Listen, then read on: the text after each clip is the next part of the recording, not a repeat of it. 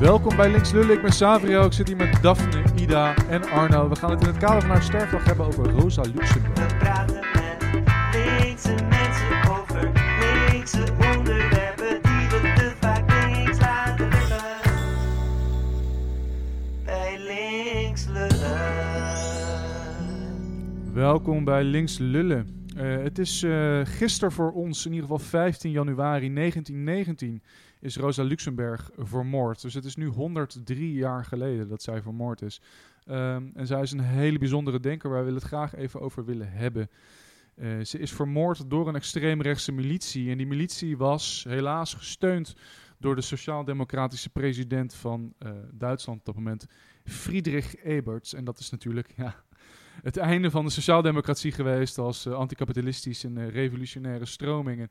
Ik denk dat dat eh, momenteel ook erg interessant is in het kader van de Partij van de Arbeid, die natuurlijk ook eh, gecapituleerd is aan de gevestigde orde. Maar goed, zij is een hele belangrijke en bijzondere socialistische denker.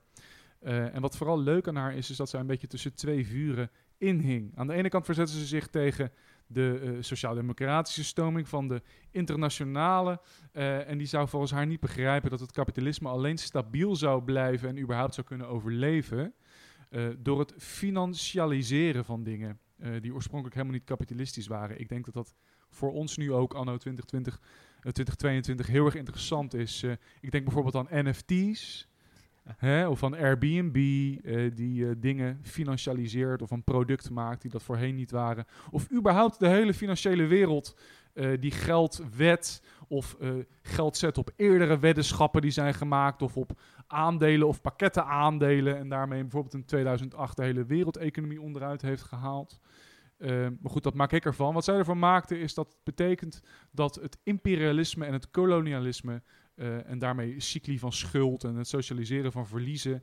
eh, dus een heel belangrijk vorm, eh, deel vormde van de levensvatbaarheid van het kapitalisme. En daarmee was zij dus, en dat is echt heel interessant aan haar, een van de eerste, in ieder geval vroegste socialistische denkers die racisme en kapitalisme met elkaar vermengde, of in ieder geval met elkaar in contact bracht. En dat is iets wat het vroegere marxisme echt niet zo vanzelfsprekend was, als dat nu wel is. Eh, in ieder geval voor het moderne nieuwe links. En als je je daarbij eh, niet aangesproken voelt, dan eh, voel je dan vooral aangevallen. Eh, dat is dus de ene kant. Aan de andere kant verzetten ze zich ook tegen het staatscommunisme van Lenin. En dat zou voor haar gewoon te nationalistisch zijn. Hè? Voor Luxemburg werkten nationale bewegingen juist eh, de arbeidersbeweging tegen. Wat zij vond is eigenlijk dat zolang er kapitalistische staten waren, dan zou de globale politieke druk op een nationale arbeidersbeweging altijd te sterk zijn en daarmee gecoopteerd worden. En dus eh, ja, eigenlijk kapitalistische trekjes aan zou nemen. Uh, dus zoals over het centraliseren van linkse politieke organisaties, zoals Lenin dat natuurlijk heel erg vond met de, de Vanguard, hè, de, de voorhoede. Uh, dat vond ze gewoon een slecht idee, daar was ze heel sceptisch over. Want dan zou uh, het socialisme zonder democratie uh, bestaan. En democratie zou daarmee verloren gaan. Maar goed, dat betekent niet dat zij tegen representatie binnen een parlementair stelsel was. Hè. Zij was wel gewoon voor verkiezingen, voor stemmen ook. Um, en hervormingen die uh, het leven van de arbeider dus beter zouden maken. Um, en hervormingen zouden onderdrukte mensen een platform bieden voor verdere vooruitgang. Dus zij vond, en dit is een beetje vrij vertaald omdat ik het zelf heel erg vind. uh, maar zij vond dus dat positieve hervormingen de kans op een daadwerkelijke revolutie groter zouden maken. Dus zij zag hervorming en de revolutie heel erg als twee handen op één buik. Een soort omgekeerde verelending of zo. Omgekeerde wat? Verelending. Dus hoe slechter je het krijgt, hoe groter de kans is dat je, dat je revolutie ontketent. Het klassieke Marx-gedachte, in ieder geval hoe, hoe, Marx vaak wordt beschreven. Soms dat de revolutie nog niet uitbreekt omdat mensen het nog niet slecht genoeg hebben. Dat was Luxemburg een beetje in het omgedraaide. Ja, eigenlijk wel. Dus eigenlijk uh, was zij vooral geen uh, accelerationist, zoals dat heet. Zij dacht juist dat dat tot fascisme zou leiden. En ik denk ook, goed, daar gaan we het zo over hebben, dat dat momenteel heel erg relevant is. Hè? In het kader van FVD, uh, la laten we het zo stellen. Maar goed, dat is haar grote impact geweest. En hetgene wat haar dus nu nog steeds, en niet alleen voor mij, interessant en belangrijk maakte. Hè, de, de combinatie van hervorming en revolutie. Uh, en voor haar kon het een niet zonder het ander en het ander niet zonder het een. Dus voor haar was socialisme juist een sociaal-economisch project wat alleen bereikt kan worden als het iedereen zou betrekken. Dus niet alleen mensen in één land, maar de hele wereld, de hele planeet. En parlementair succes staat dus niet los van internationaal succes. Eh, en je kan het alleen maar zien, je kan alleen maar socialist zijn in het licht van een nieuwe toekomstige wereld. Eh, en dat is waarom ik haar heel graag wilde bespreken even met jullie. Omdat ik denk dat dat momenteel zo relevant is. Die combinatie tussen hervorming en revolutie. Had ik je dat? Ja, ik ben even, st- even stil van. Ik ben vooral... Hoe, hoe zie jij dat voor je gewoon in... Waar we nu zitten... We hebben net Rutte 4 gekregen. En wat je al... Je noemde al de Partij van de Arbeid. Je noemde de FVD. Waarom denk je dat ze relevant is in deze tijd? Nou, ik denk dat het heel makkelijk is om in deze tijd te denken. En ik betrap mezelf daar ook wel eens op om te denken: weet je wat? Dat hele parlement, dat hele electorale systeem, laat maar zitten. Scheid. Die mensen zitten daar niet voor mij. Dat is ook zo. Die mensen zitten daar niet voor mij. Waarom zou ik me naar Uber, waarom zou ik stemmen? Waarom zou ik me daarmee bezighouden? Ik wil gewoon in mijn eigen, eigen gemeenschap eh, eh, eh, wil ik solidariteit opbouwen en we we doen het zelf wel. Dat hele nationale electorale systeem, laat maar zitten. Het verbaast me dat jij dit zegt, aangezien je vaak je presenteert als anarchist.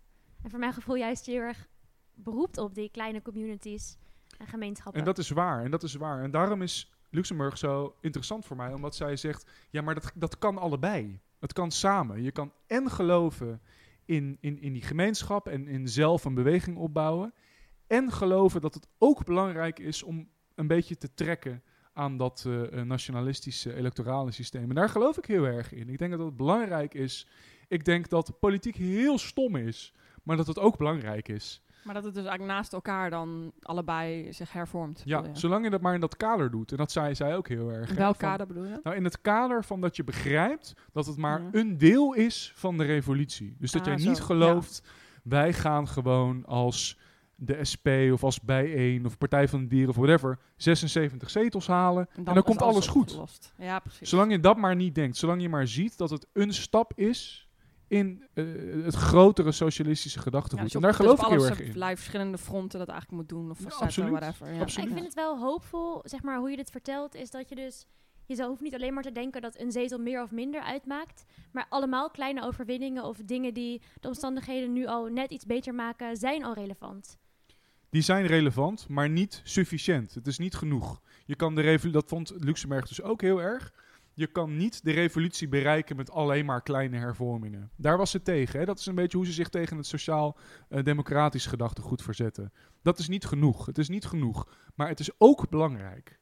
Want door het leven van de arbeider eh, beter te maken, dit is waarom ik me ook altijd zo inzet, bijvoorbeeld voor arbeidstijdverkorting, geef je ze meer kans, meer tijd, meer energie, meer kennis om ook daadwerkelijk de revolutie op poten te zetten. Dus het is en-en. Het is niet of-of. Ja, want ik zat net al te denken, maar nu, je hebt het weer over revolutie ook. Maar bedoel je dan dus dat door die dingen te hervormen, er dan uiteindelijk genoeg...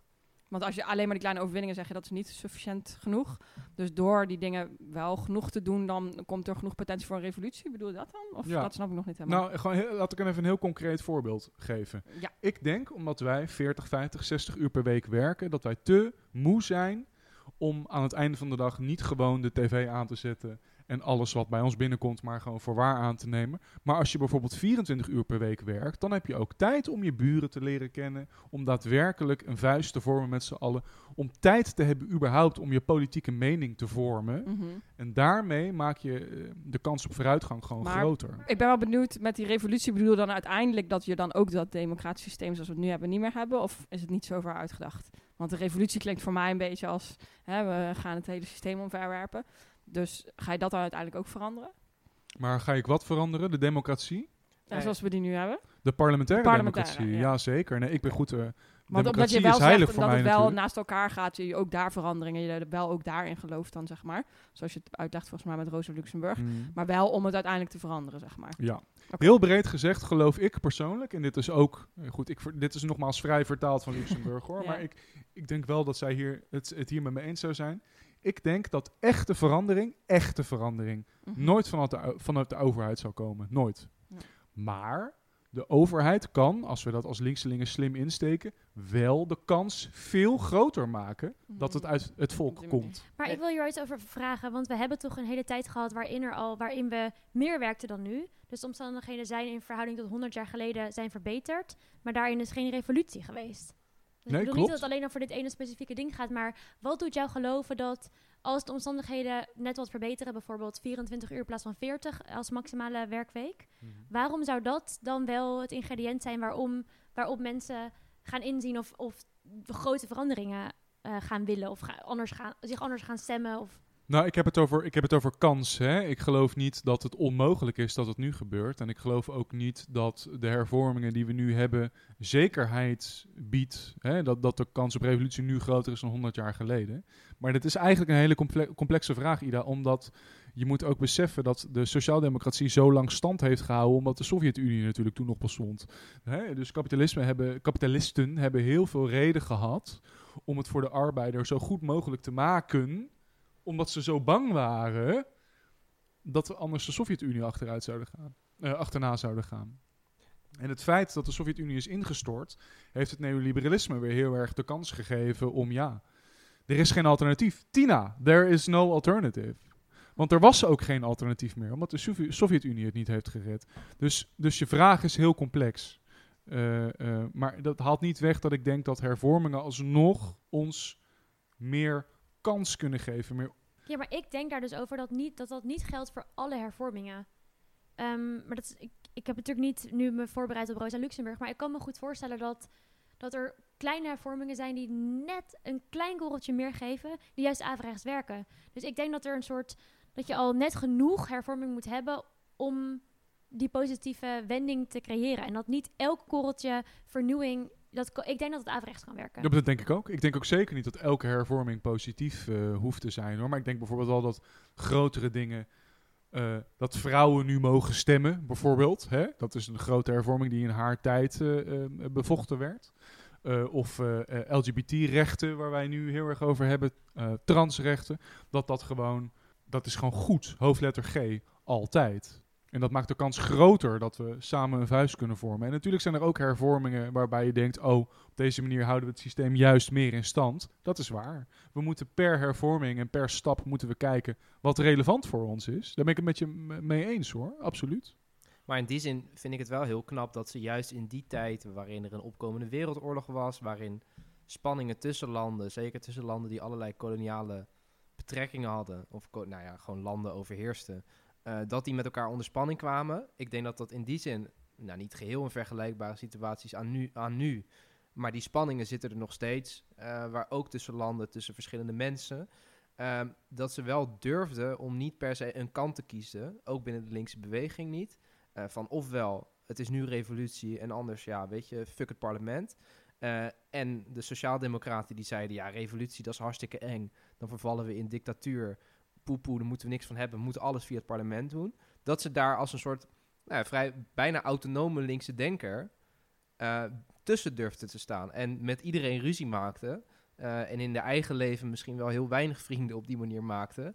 eh, maar juist na haar leven ontzettend veel waardering van kreeg. En dat is waar, absoluut. Dus dat vind ik daar heel erg knap aan. Dat ze juist in de tijd waarin de spanning en de druk op de onderlinge solidariteit misschien wel het grootst was, altijd een soort van eigen analyse durfde te maken. Eh, en ik denk dat dat voor nu nog steeds heel relevant is. Want je ziet nu ook, eh, als er klimaatbewegingen opstaan, dan zie je aan de ene kant mensen die zeggen, weet je wat, we gaan gewoon alles blokkeren en we moeten alles, alles kapot maken. De, de pijpleiding moet kapot en eh, nou ja, revolutie, hier, hier gaan we. En je hebt de groep die zegt, ja, maar dat, dat gaat helemaal niet gebeuren. We moeten binnen dit systeem ervoor te zorgen dat, dat we over 30 jaar nog bestaan als wereld. En daar zitten natuurlijk mensen tussen die zeggen, nou, misschien moeten we die eerste stappen al zetten. Maar moeten we ondertussen niet vergeten dat de eindoplossing, om het maar even in hele, hele heftige taal te zetten, eh, dat dat uiteindelijk wel revolutie betekent. Eh, dus dat je die dingen tegelijkertijd aan elkaar moet, moet vastpakken. En dat vind ik daar heel erg interessant aan. Zeker omdat het, nou, het was ook nog eens een tijd waarin er een wereldoorlog met Rusland uitbrak. Ehm, waar tegelijkertijd een revolutie ontstond. Dus met wie ben je dan solidair? Heb je een hekel aan Russen omdat het Russen zijn? Want hebben we oorlog mee? Of ben je solidair aan werkende klassen binnen Rusland? Eh, dat zijn allemaal vraagstukken die je nu ook zou kunnen hebben.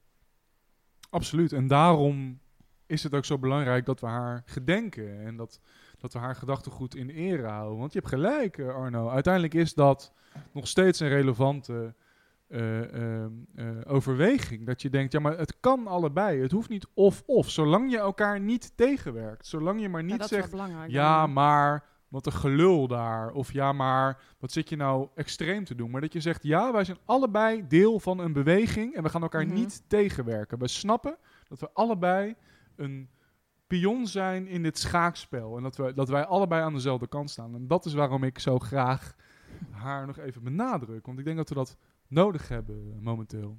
Fijn dat jullie even met mij hierover wilden praten, eh, jongens. Eh, fijn. Eh, lieve luisteraars, dit was Links Lullen. We hebben het over Rosa Luxemburg gehad. we zien jullie graag bij de volgende aflevering. Like, subscribe en, al alles wat. dingen.